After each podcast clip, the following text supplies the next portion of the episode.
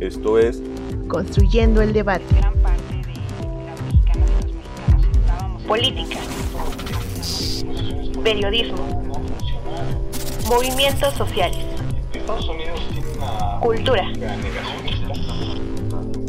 Opina, argumenta, analiza. Un espacio que se construye con tu participación. Esto es Construyendo el debate.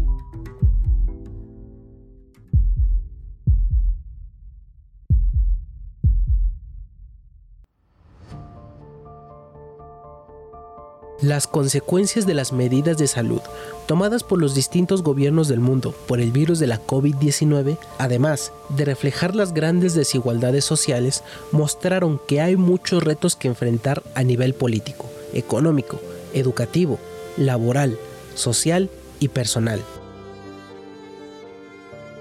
Hablando de un sector específico, las y los jóvenes universitarios en contexto de pandemia han enfrentado cambios en sus dinámicas cotidianas, han adquirido nuevas responsabilidades, tienen dificultades con la educación virtual y sus proyectos de vida se han modificado o cambiado drásticamente. Todas estas experiencias van de la mano de temores, angustias e incertidumbres personales, académicas y laborales que repercuten en la salud mental. En términos educativos, las instituciones se han visto en la obligación de continuar con la formación de los estudiantes por medio del uso de las tecnologías, impactando seriamente en el desarrollo educativo y socioemocional de los estudiantes. Anterior a esto, la vida universitaria era un periodo particularmente estresante. Hoy en día, los jóvenes deben acostumbrarse al nuevo contexto educativo y a la forma de aprendizaje exigida para evitar los contagios durante la pandemia. Se trata de una experiencia nueva, ante la que el estudiante pueda sentirse confundido para desarrollar sus competencias y habilidades personales. Con información de Rubia Correndón, Andrés Vega Valenzuela y Diego García Álvarez, mi nombre es Yamil Sosa y estás escuchando Construyendo el Debate.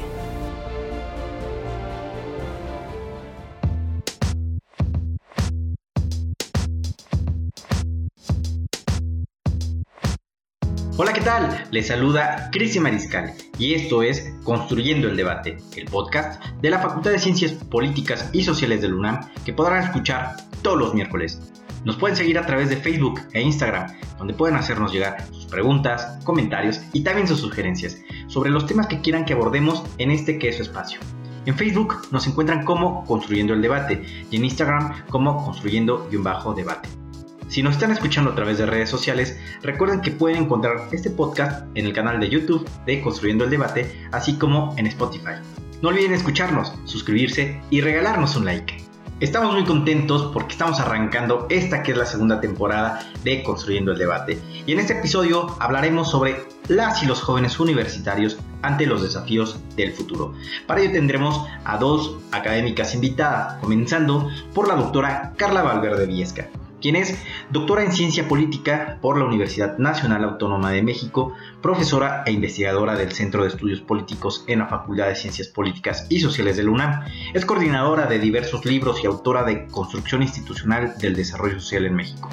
Por su trabajo en la investigación es miembro del Sistema Nacional de Investigadores, Actualmente es la coordinadora en México con sede en UNAM del proyecto Horizon 2020 de la Unión Europea Ciudad Cohesionada, acerca de la estigmatización en los barrios urbanos desfavorecidos. Sea muy bienvenida, doctora Carla, a este espacio de Construyendo el Debate.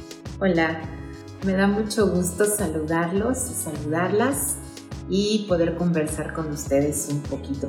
Y bien, arrancando con este episodio, doctora Valverde, a un año de estar en confinamiento, ¿cuáles son las principales inquietudes de las y los estudiantes universitarios, principalmente de esta generación que no ha conocido presencialmente a sus compañeros y profesores? Pues sí, yo entiendo que es una cuestión difícil. Yo les platico que también hemos vivido eso en casa.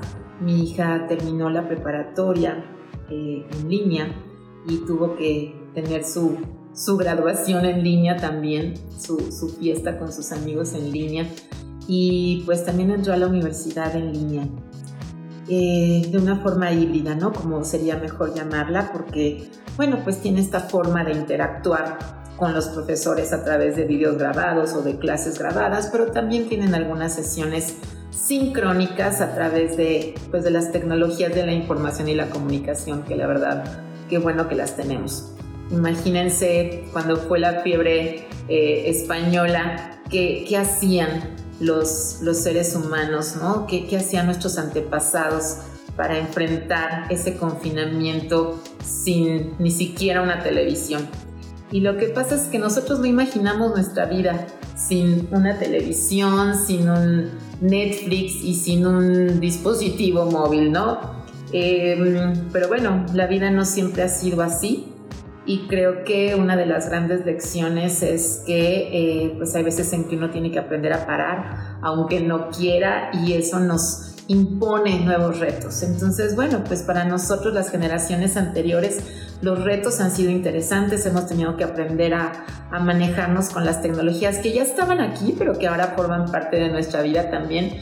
Y ustedes que ya habían nacido con estas eh, tecnologías más a la mano y más de uso común, pues la verdad es que han tenido también el reto, espero que así lo, lo, vean, pues de enseñarles a otras generaciones, ¿no? A sus papás, a sus tíos, a sus abuelos, a los que estén interesados, porque la verdad es que son tecnologías que llegaron para quedarse y que en muchas ocasiones nos ayudan a tener eh, una vida un poco más, eh, pues digamos, eh, con posibilidades de escuchar música, de ver películas, de asistir al teatro incluso, ¿no? Hay, hay muchas formas de, de convivencia y ustedes pues mejor que, que nosotros creo que lo, lo saben.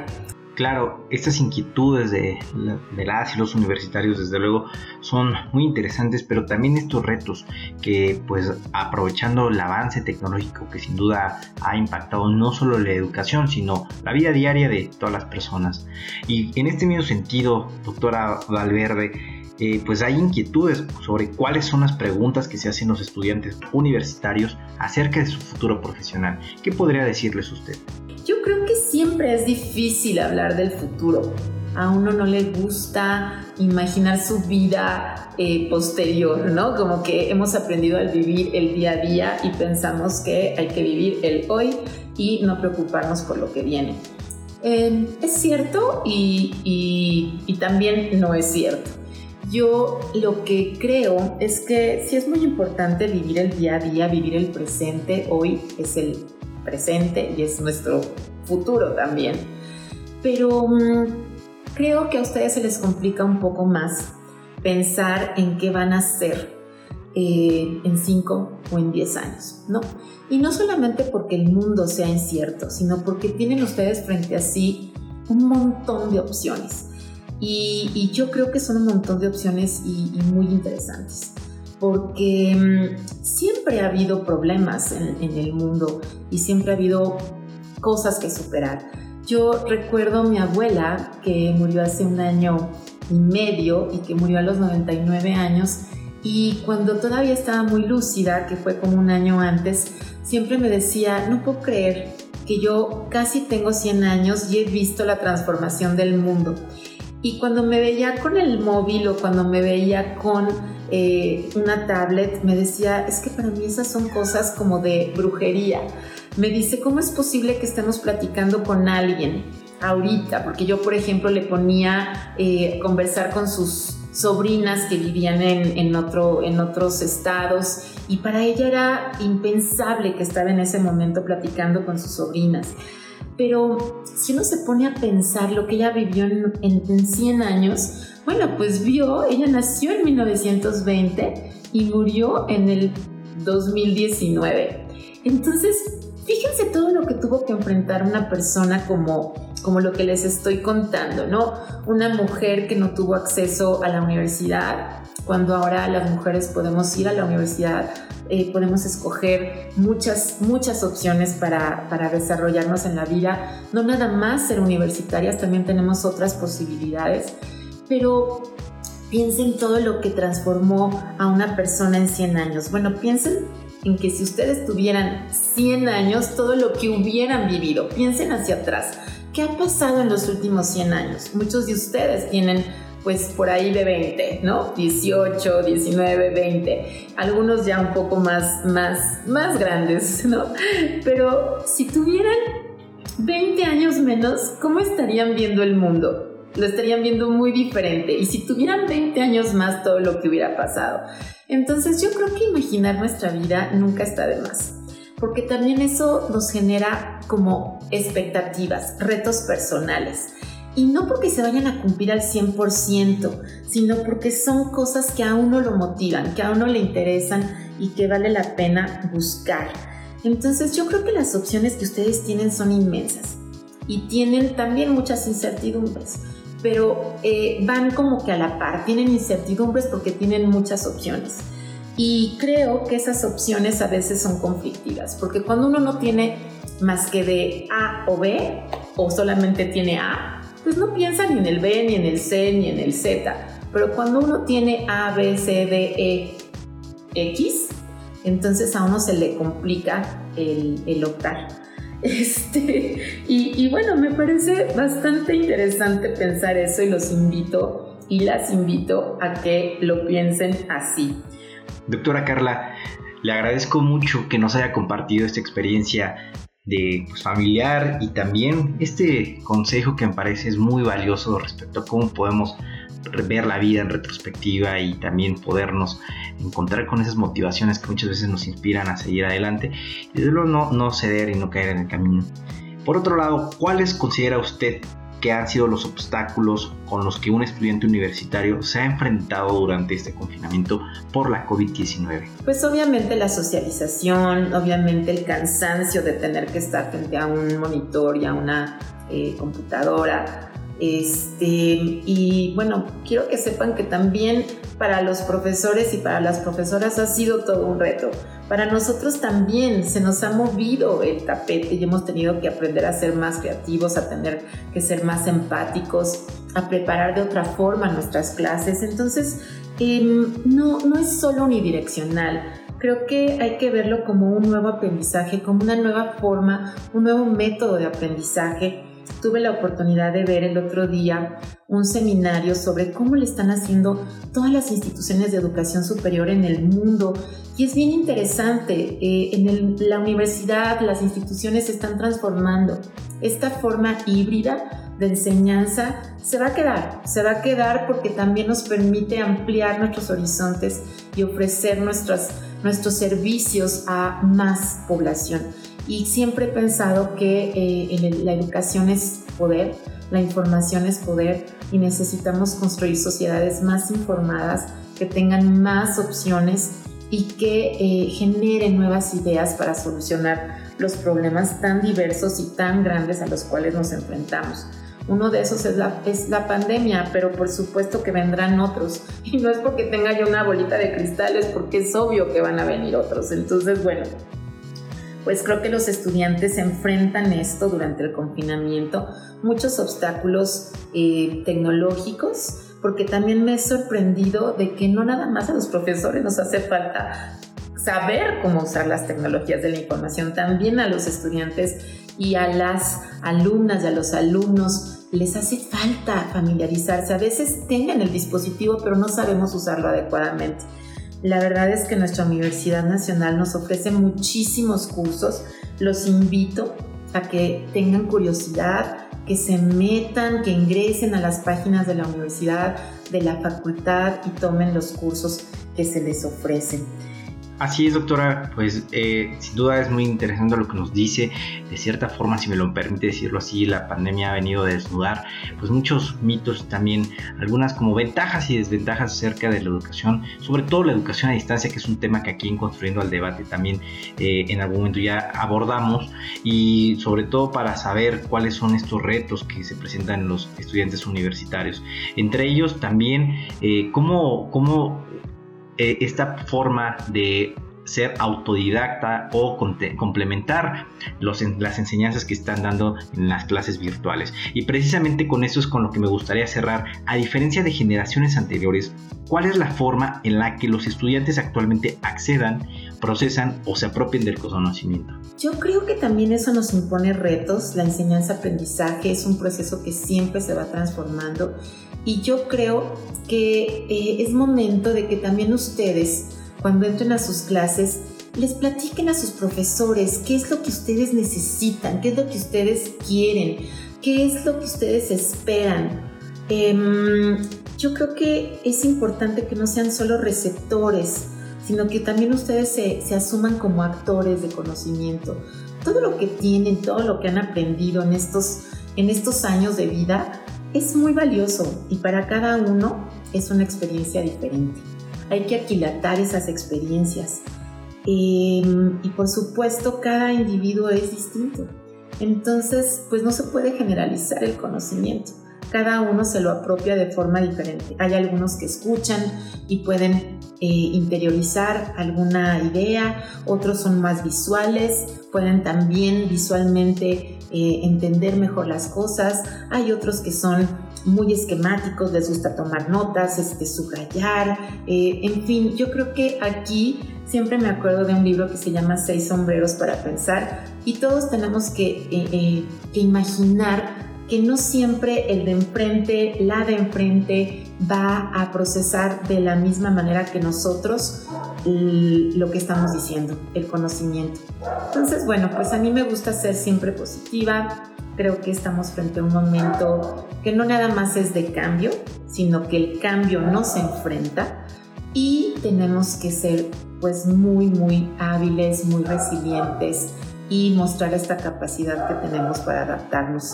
Siempre la raza humana ha salido adelante, fortalecida y yo espero que esta no sea la excepción. Doctora Carla, muchísimas gracias por habernos acompañado en esta primera parte de Construyendo el Debate y a continuación tendremos con nosotros a la maestra Antonia María del Rocío Camarena Rodríguez, quien es licenciada en Sociología por la Facultad de Ciencias Políticas y Sociales de la UNAM y también profesora en la misma facultad desde 1985. Actualmente imparte la asignatura Psicoanálisis y Sociedad, además de ejercer la práctica clínica del psicoanálisis. Bienvenida maestra Antonia María del Rocío. Maestra Antonia, para comenzar con esta segunda parte con la cual usted nos acompaña, me gustaría preguntarle cómo es que los jóvenes universitarios deciden qué estudiar y cómo es que esto repercute en sus emociones. Participando en este debate, ¿no? para, para este podcast que impulsa la facultad, ¿no? que me parece muy bien que, se, que nos preguntemos, que reflexionemos en torno a los alumnos para que de esta manera mm, los podamos escuchar, podamos reflexionar con ellos, ¿no? ¿Qué es lo que hace que los alumnos escojan una carrera o cómo es que los alumnos escojan una carrera universitaria, ¿no? Me parece que es difícil generalizar, ¿no? Mm, y como psicoanalista diría yo que es todavía aún más difícil porque en el psicoanálisis nosotros trabajamos en la singularidad. Pero partiendo de mi experiencia tanto como personal como con mi trabajo en la universidad durante muchos años y, y mi práctica clínica, yo quisiera señalar un punto fundamental que tiene que ver con la presión que imponen los ideales a los jóvenes, las expectativas de la familia, las expectativas de la sociedad y sus propios ideales, que a veces todos estos, estos ideales, que no son nada románticos, sino me refiero a que en un momento dado se convierten en tiranos, ¿no? Alguien tiene que ser el único profesionista de su familia. Alguien tiene que tener las mejores calificaciones. El mundo está muy competitivo y tienes que hablar tantos idiomas, ¿no? Tienes que tener un promedio de tal calificación. Y entonces esto, esto de responder a los ideales, y me parece que hace que a veces se pierdan ellos en la riqueza que significa ir construyendo una formación universitaria. En muchos casos, insisto, los estudiantes, algunos de ellos son por ejemplo, los primeros profesionistas de un linaje, de una familia, de una familia nuclear y de una familia extensa. Y entonces imagínense pensar en esto, no es una barbaridad el peso que un alumno puede tener. Pero lo más importante es que entonces, al estar respondiendo a los ideales que vienen de otros, ya no hay un espacio para que piensen qué es lo que realmente ellos quieran. Eso por un lado. Por otro lado, se plantea como que escoger una carrera universitaria fue una decisión de por vida. Voy a ser politólogo para toda la vida, voy a ser sociólogo para toda la vida. Y esto no es así, porque en realidad deberíamos de enseñarles a que a que pueden irse cuestionando a partir de la interacción con una práctica, a partir de la interacción con una comunidad, con sus propios profesores. Sin embargo, así se vive, como una elección para toda la vida, ¿no? Y bueno, genera muchísima frustración eh, el que no tienen realmente respuestas, porque ¿Por qué un joven de 18 años tendría que saber qué va a hacer toda su vida? Maestra Antonia, qué respuesta tan amplia e interesante nos acaba de proporcionar justo en un momento donde pues, la gran mayoría de jóvenes a esa edad que ronda entre los 17 y 18 años, pues se les impone esta responsabilidad o se nos impone en su momento. Algunos pueden tener la fortuna o la claridad de saber específicamente qué quieren estudiar o qué se quieren dedicar, o algunos otros que justo sienten esa gran carga de tener que definir su destino y especialmente quien tendrá por primera vez la oportunidad de realizar estudios universitarios, no solamente dentro de su entorno nuclear, como se lo señala, sino muchas veces hasta en la familia empleada y que genera una gran carga. Y bueno, eh, en este mismo sentido, ¿Qué reflexiones han tenido los estudiantes universitarios ante la incertidumbre que se vive día con día? La vida universitaria aporta a los jóvenes su primera salida de las prácticas, ideas de sus familias. Es un tránsito formal en la vida social como adultos. Pensar necesariamente es pensar con otros. Y la distancia que nos ha impuesto la vida contemporánea es altamente frustrante. Los jóvenes están acompañados de soledad y ausencia de ser mirados, que no es lo mismo ser vistos que ser mirados. Ser mirado es de alguna manera estar sujetos por otro, por un gran otro o por otros otros pares. No es lo mismo ser vistos como una imagen en una visibilidad, como una operación del ojo, que ser mirados, que significa que alguien, alguien tome en cuenta, alguien dirija su energía, alguien dirija su mirada a algo que el otro expresa, emite, interroga, manifiesta. El mundo está cambiando y este es, este es algo que tendría que interrogarnos en la universidad, si realmente estamos formando gentes que tengan elementos para buscar un trabajo o para tener un lugar en el mundo, ¿no? Hoy en día la universidad, aún en grados de maestría, de doctorado, eh, no, no son sinónimo de que alguien va a encontrar un bienestar económico, un lugar en la sociedad, eh, una cierta independencia de la familia, cada vez, cada vez esto es más claro. Las alternativas de trabajo y lo saben los estudiantes, lo saben los jóvenes, ¿no? Sin embargo, están detenidos como de una especie de ilusión o incluso de una especie de me entretengo mientras que encuentro una manera de crecer, de desarrollar mi personalidad y de poder encontrar un lugar. A veces esto no es necesariamente consciente, me parece que es bastante inconsciente porque dices, bueno, si ya es claramente que no vas a encontrar un trabajo, ¿por qué escoger una carrera? ¿Por qué estar en la universidad? Entonces hay otro tipo de cosas que se están buscando, ¿no? que se están buscando tal vez el conocimiento, el convivir con otras gentes, el salir de la familia, ¿no? Pero, pero esto también está causando un problema importante en el ánimo entre lo que esperaban al llegar a la universidad, lo que necesitan para una vida de trabajo y lo que el mercado de, y lo que el mercado de trabajo pide de ellos. No llegan a la universidad y es francamente eh, estos eran los grandes maestros que yo quería escuchar. Estos eran eh, las discusiones a las que yo quería acceder. Aquí es el lugar en donde me iban a voltear a ver y a tomar en cuenta.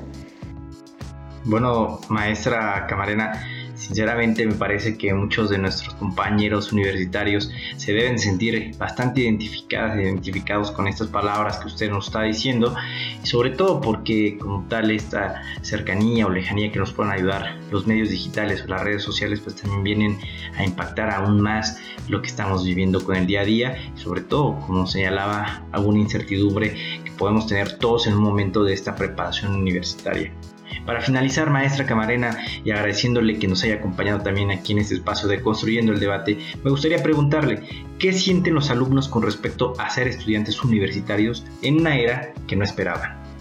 Recibir, por ejemplo, un like, pertenecer a un grupo en Facebook o a un blog, entablar una discusión efímera en las redes sociales, no da lugar a un reconocimiento singular ni a espacios de diálogo argumentativo. En este sentido se encuentran muy solos los jóvenes, muy, muy solos. Esta era que tal vez no estábamos preparados, pues nuestros jóvenes están siendo testigos, testigos vivientes, ¿no?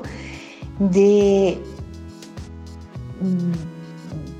de cómo los sistemas se han puesto en manifiesto su pobreza, y su incapacidad de, dar respuestas o de ser muy ineficientes.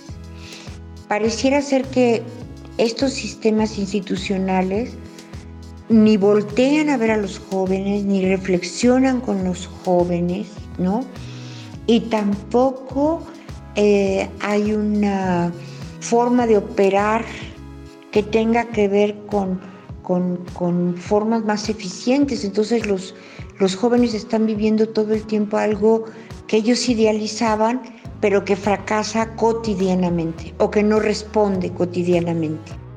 Ser mirados como sujetos es algo fundamental en, en este tránsito. Finalmente, la universidad es un tránsito hacia la vida adulta. Es el primer momento en donde salen eh, de la familia en el sentido de pertenencia a una nueva forma de comunidad, a una nueva institución, ¿no? Y, socialmente eh, hay un, no podemos hacer a un lado eh, todas las redes sociales, todas las formas remotas de de reconocerse y me parece que no son suficientemente sólidas, ¿no? Los jóvenes buscan un reconocimiento por vías muy frágiles hoy en día, en donde la dimensión imaginaria juega un papel muy importante, pero no es un reconocimiento que les permita hacer un fuerte lazo social, ni una verdadera escucha. Bueno, y así es como agradecemos estos dos bloques tan interesantes a la doctora Valverde y a la maestra Camarena por habernos compartido sus comentarios. Y a ustedes, amigas y amigos, les agradecemos por habernos escuchado. Recuerden que nos pueden seguir vía Facebook como Construyendo el Debate y en Instagram como Construyendo-Debate y que también pueden escuchar los episodios pasados en nuestro canal de YouTube, en Spotify y en la página Cultura con Poblacas que pueden encontrar en el sitio web de nuestra facultad. Si les gustó este programa, regálenos un like, compártenos con tus amigas y amigos y no olvides dejarnos un comentario. Este podcast es producido por la Coordinación de Extensión Universitaria de la Facultad de Ciencias Políticas y Sociales de la UNAM a cargo de la maestra María Auxiliadora Sánchez Fernández. Coordinación de producción Carlos Corrés Cajadillo. Asistente de producción, Jessica Martínez Barrios. En la producción de cápsulas informativas, Yamil Sosa y Daniel Bonilla. Se despide de ustedes, su amigo Cristian Mariscal. Hasta el próximo episodio.